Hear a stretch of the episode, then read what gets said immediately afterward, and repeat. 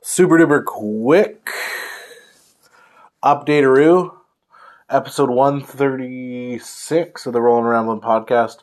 Thank you all so much for the listens on the last one. Uh, I had a real good time. Lots of fun. Talking to josh about a bunch of stuff. Um, really cool for me to be in a situation where like a lot of the things that I listen to and learn and hear from other people are simply that they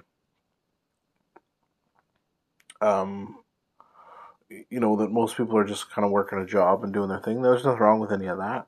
Um, and then a lot of the the sort of business gurus that I listen to and all that stuff they talk about you know taking risks and doing different things and what are you going to do to make your dreams happen and for you know, a buddy to be living, you know, in a van for seven years to make his dream work, to do some real estate stuff, and uh, you know, regardless of what his outcome ends up being or what it is or what you think of that for yourself or whether you would do it or not or anything like that, you know, you got to admire the commitment of someone to be able to, to you know, almost do the unthinkable to make what he was talking about happen, which is not only just the the real estate idea, but if if and when, if and when it goes to the level that he wants it to, he's setting up some generational wealth for whatever future generations and kids he has and all that kind of stuff. So,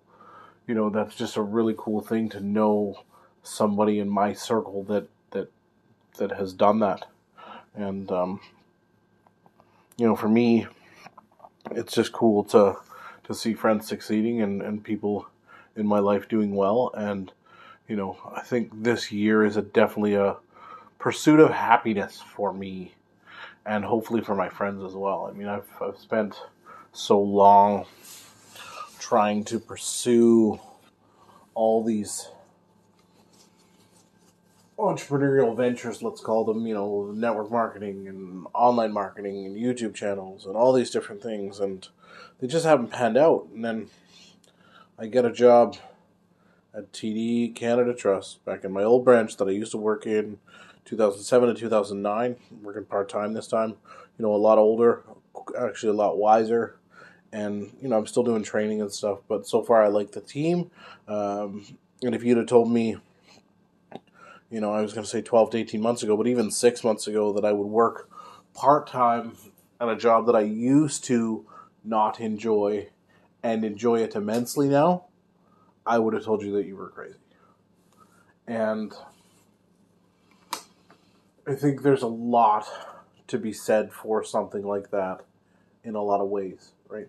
You know, for for me to be in a position where I can I can win the day on a regular basis. You know, I'm working three days a week, five hours a day, kind of thing, and just enjoying it and enjoying the people and enjoying the team. And I mean, I know when you have a job, there's going to be days where where everything's not as peachy as it seems right now, and I get that part. But you know, based on some first days and second days and first weeks that I've had at jobs, this already feels way different and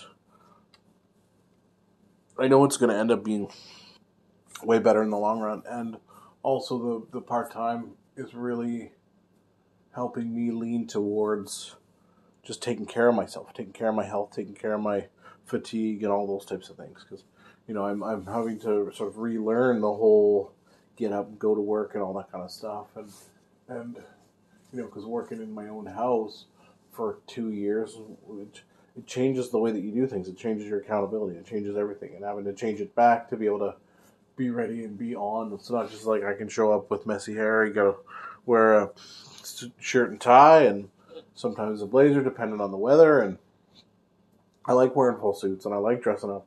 But you know, it takes extra work to get ready and do all that stuff for anybody, especially somebody in a wheelchair. Make sure that you're on time and accountable for the rest of the team. There's a lot there, and there's a lot of things that I really find beneficial in that process. And it's a very scary but freeing experience to not have to think about what I'm going to do online to make a few extra bucks or close some gaps or do whatever. Yes, I mean, house ownership and all that stuff is a goal for me down the road, but right now I'm just enjoying myself and having fun and not trying to think too much about the future, which if anybody knows me, which you all do because you've been listening to this podcast for now 136 episodes, that in itself is surprising to anyone that knows me slash myself. It's surprising to myself that I'm not just always chasing this giant carrot in the future. I'm in the moment, enjoying my work, trying to get myself into a position where I can just do better and be better and make some dough and have a good time and not feel so much pressure for myself to be, do, or have these things that I see on the internet when someone puts a video out or an Instagram post or a Twitter uh, post or Facebook post or anything like that. Like, I'm not under pressure within myself anymore. So, episode 136, super short one because I got to get to bed so I can go to work. The pursuit of happiness in 2022. And thank you again all so much for listening to the last episode. I will have more guests on coming up in the future. Thank you so much.